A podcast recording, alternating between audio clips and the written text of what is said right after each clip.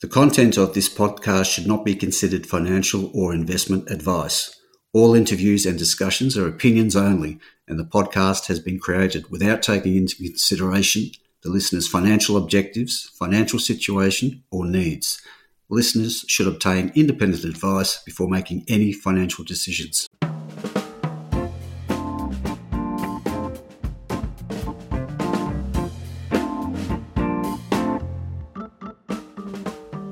This is Barry Fitzgerald, Garimpeiro columnist for Stockhead. Welcome to another edition of the Explorers podcast.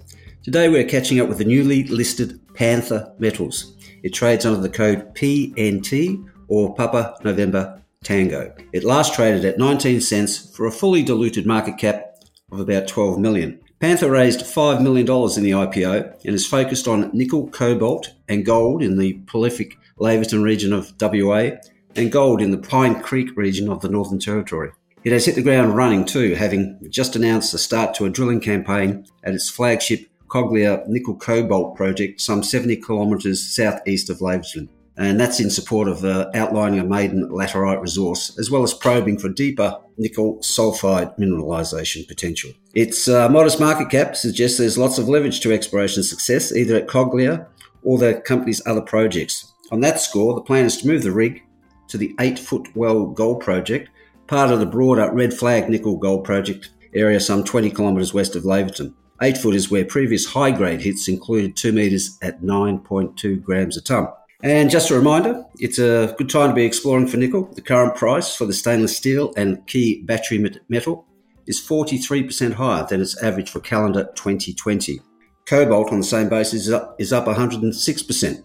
And let's not forget gold, with the Aussie gold price of 2,800, uh, that can't be right, around $2,500 remaining at historically high levels, with rising inflation set to see the yellow metal shine in 2022. We have Panther's MD and CEO, Daniel Tuffin, with us today to give us a rundown on the company and its future plans. G'day, Daniel. Welcome to the podcast. Thanks, Barry. Thanks for having me. A new company, obviously. So give us a bit of a background on the company and your professional career to date. Yeah, so the genesis of Panther Metals is quite an interesting story. Um, initially, there's a parent company of ours called Panther PLC. It's a main board listed in the UK. It had some assets in Australia under the Panther Metals sub in country.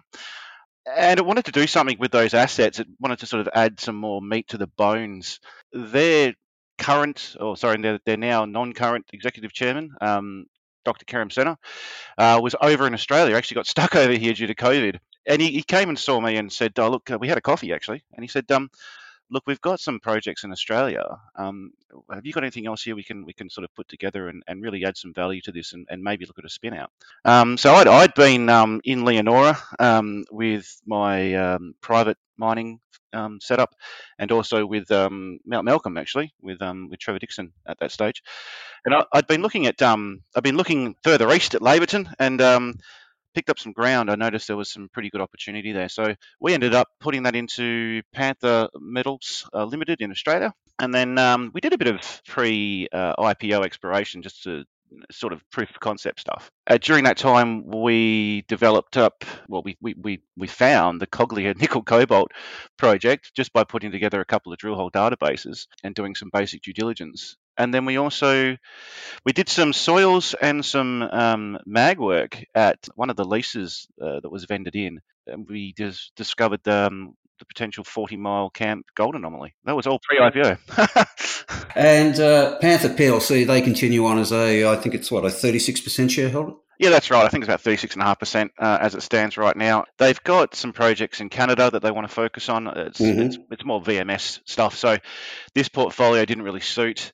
And um, Kerim was looking at staying in Australia. Uh, at that stage, COVID, who knew how long we were going to get stuck here. So um, and he has family here uh, and ties here, so um, it just made sense to to really allow a local um, in-country team to develop up the resources uh, rather than someone out of England. Well, so you obviously know your way around the northeastern goldfields. Um, let's start out with having a closer look at the Coglia nickel project.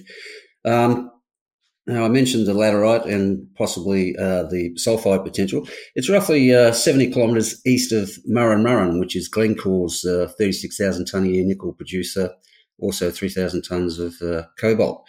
So, what have you got at uh, Coglia, and uh, what's the plan from here on? Yeah, so Coglia is an interesting story. Um, we started having a look at that area with the thought that there's because there's an ultramafic sequence um, that's running through the project, and that's sort of what what caught our eye initially. Um, uh, that that sequence was actually targeted uh, in Whitecliff's drilling in 2018, where they were hitting um, 2.8. Well, actually, one of the one of the holes intersected um, 12 meters at 2.18% nickel. Um, had some copper, had platinum, palladium, chrome, cobalt, zinc, you name it in there. So, some of those anomalous zones of platinum, palladium um, really are considered um, significant to us as they're in fresh ultramafics. So we started looking at that to begin with, and then we put together the drill hole data from the Heron, who who've been in the region in the early noughties. Um, putting that together, we ended up with a 50 to 30 to 50 million ton um, nickel cobalt JORC exploration target at about 0.7% nickel and an average of 500 um, ppm cobalt. So we've got a really large and long target. It's about seven kilometres of, of strike to explore and develop up. Um, and, and so we're, we're looking now, our first cab off the rank, as you said today, is we've got a drill rig out there right now drilling priority one holes to do some infill drilling of the northern end of that particular deposit with a with a view to converting that JORC exploration target into a maiden mineral resource estimate. And, and it's it's good that you mentioned um, that we're 70 k's to that southeast of of Murrin. Some of those holes that we were getting there, um, or some of the historical holes I should mention that, that are coming out of that nickel laterite above the ultramafics, is something like six meters at 1.5% nickel, uh, 2100 ppm cobalt. Uh, there's another one at um, where was that? Uh, had um, about 2.5% nickel and about 800 ppm cobalt. So, so those sort of intercepts at 1.5%, 2.5%. Um, if you look at the 2018 reserve data from the Murrin plant, just their reserve, they're running at about 1% nickel. So commercially, uh, well, nothing's ever homogenous, but it is a laterite. Um, commercially, if we were to sort of achieve these grades across that northern section, which is about three kilometres, we would be very viable as a target for for mining for um, providing ore and to the um, yeah, Glencore mill. Sweeter grade uh, material. Okay. That's right. And for those guys, um, they're currently developing up Irwin Hills, which is about another I think about another 15, 20 k's to the southeast. And the road that they're going to be accessing that particular um, project on runs right through Coglia, so they'll know uh, where we are and what we're doing, and um, we might even have better grades and be closer to the mill. Uh, just for some investors, um, JORC exploration targets, you just can't make them up. They have to uh, be soundly based, and that is obviously the case with Coglia based on that previous work. That's correct, yeah. Um, so we had an independent mob uh, geomin do the work. Really, the only thing really stopping us from potentially even creating an inferred resource on this deposit was there was just some questions about the, the QAQC with some of the drill hole, not all, but some of the drill hole collars heights. Um, so we just wanted to go out there and do some confirmatory drilling, and the infill drilling will help us convert some of what would have been potentially inferred resources to perhaps indicated. So we're looking at sections where we'll have sections around prior decent holes um, that, that are giving us good grade in that northern section that, that may well be indicated. So yeah, you're right. You can't just make that up. It has to be uh, signed off on. Um, and now we move forward with the drilling to, to move to the next phase. Want to uh, push things too hard, but uh, when do you envisage perhaps being able to report a maiden JORC resource? Well, uh, yeah, it's a great question. Like, like all um, companies at the moment, we're at the mercy of assaying labs, I guess. Uh, it's taking a while to get assays through. So we've just started drilling today. We envisage we'll probably drill right up to Christmas and then have a couple of weeks off and then get back to the grindstone that'll probably last until the end of January, that drilling campaign. So we'll start assaying, or we'll start the assaying process during that period. I, I think somewhere probably end of Q1, we'll be able to release a mineral resource estimate. It shouldn't be too complex. We've already got the, the envelope there for the exploration target. Um, and really, it's just a matter of uh, tuning up that um, interp. Potentially possible, uh, possibly. Um, straight up, you could have a, uh, a nickel cobalt resource that, uh, amongst the junior peers on the ASX, would be uh, one of the biggest. That's the plan. Yep. that's, so that's that's one of the reasons you were sort of asking about the genesis of the company before. I I haven't jumped on too many boards prior to now, not publicly listed company boards anyway. Uh, I did so with uh, M2M because I've got some interest in that region with with Trevor. Uh, this one, I was asked to to come on as MD and CEO, and once I started looking at all the data, what was there, what the targets were, I couldn't resist. It's it's some of these targets. I mean, this is a brilliant nickel cobalt target, but if gold was all the rage, we'd be further developing up um, Burtville East and uh, Eight Foot Well first rather than this. So we've got we've got a wealth of targets there. So let's uh, shift across to uh, the Red Flag nickel project area, about 20 k's west of Laverton. Apparently, the northern leases prospective for nickel sulfide mineralisation, and of course, it is in the same part of the world as the historic Windarra South operation, which uh, produced about 42,000 tonnes of nickel over the time. So, what have you got at Red Flag? So, yeah, Red Flag. So, we started off with um, the southern lease, which is currently granted, and, and had a bit of a look around. Um, it was a bit of an outlier to us originally because we didn't really want to go that far. We were looking at the Merolia and focusing on that area. Once we had a bit of a look around, we, we, we, noticed there was some vacant ground to peg to the north, which is on, as you say, that same trend, the Poseidon nickel trend. Um, looking closely at the lease that's granted first in the southern area, we we picked up um, eight foot well, which is a historical. Uh, well, it's been drilled out before. It's it, it, it there's very little regolith. Uh, there's been some good grades, and, and there's very little understood about it. So we started looking around there, and then and then we noticed just to the southeast uh, is a is the Mount Goose prospect. that's on the same ultramafics that sort of control the um, the nickel in that particular area. A different a different structure, but on the same sort of ultramafics, and and and that ended up we've, we've picked up a, a 1.25% nickel grab sample there, and there's been no drilling. So our next focus for that um, red flag area is to to move into Mount uh, move into sorry red flag and and drill that out. We're looking at converting that into a, another MRE, albeit a modest um, gold MRE, but none, one nonetheless. So we, that's our next plan. We're doing about 3,000 meters out there, following up from Coglia.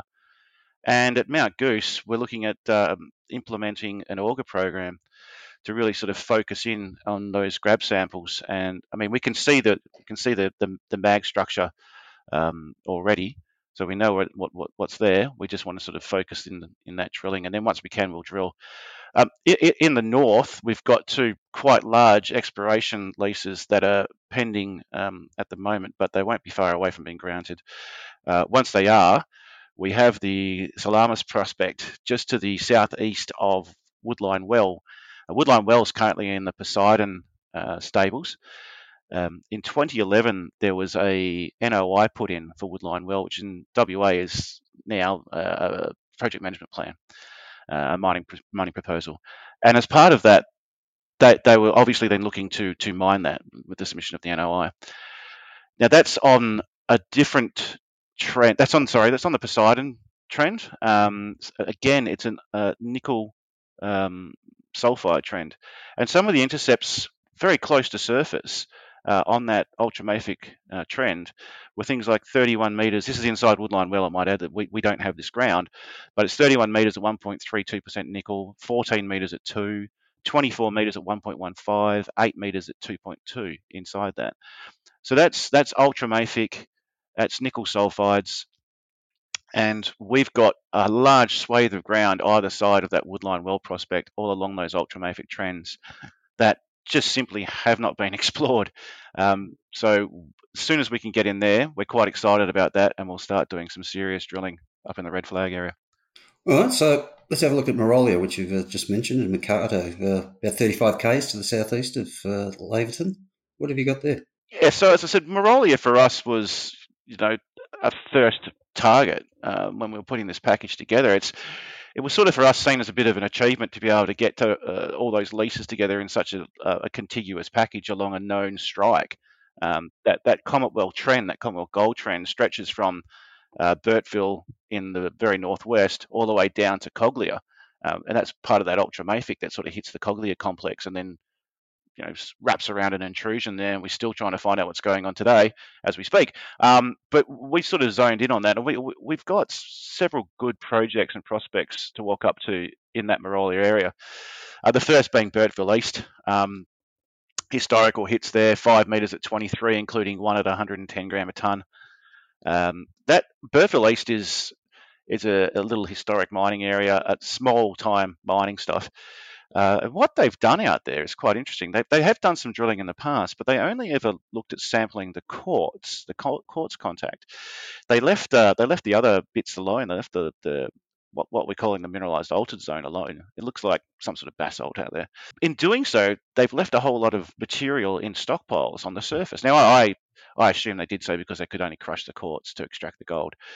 Um, but that material's got gold in it. It's bearing gold, and, and some of the grab samples from those stockpiles um, showing grades up to 38.5 grams a ton historically. So what we plan to do is go back in there and put a couple of diamond holes into the structure to really understand what that mineralized altered zone is and what it represents and how much was left behind even just in that small shaft area i mean it's it's quite shallow so we're looking to extend the strike and really understand the structure there at Burtville East and then we we move along to ironstone gold now, this is a completely different setup altogether, uh, different structure, but again, it's it's on the on the basalt with some faulting and control just off the ultramafics. Um, and some of those hits there, four meters at 46.2 uh, grams per ton. That's that's inside nine meters at 22.7.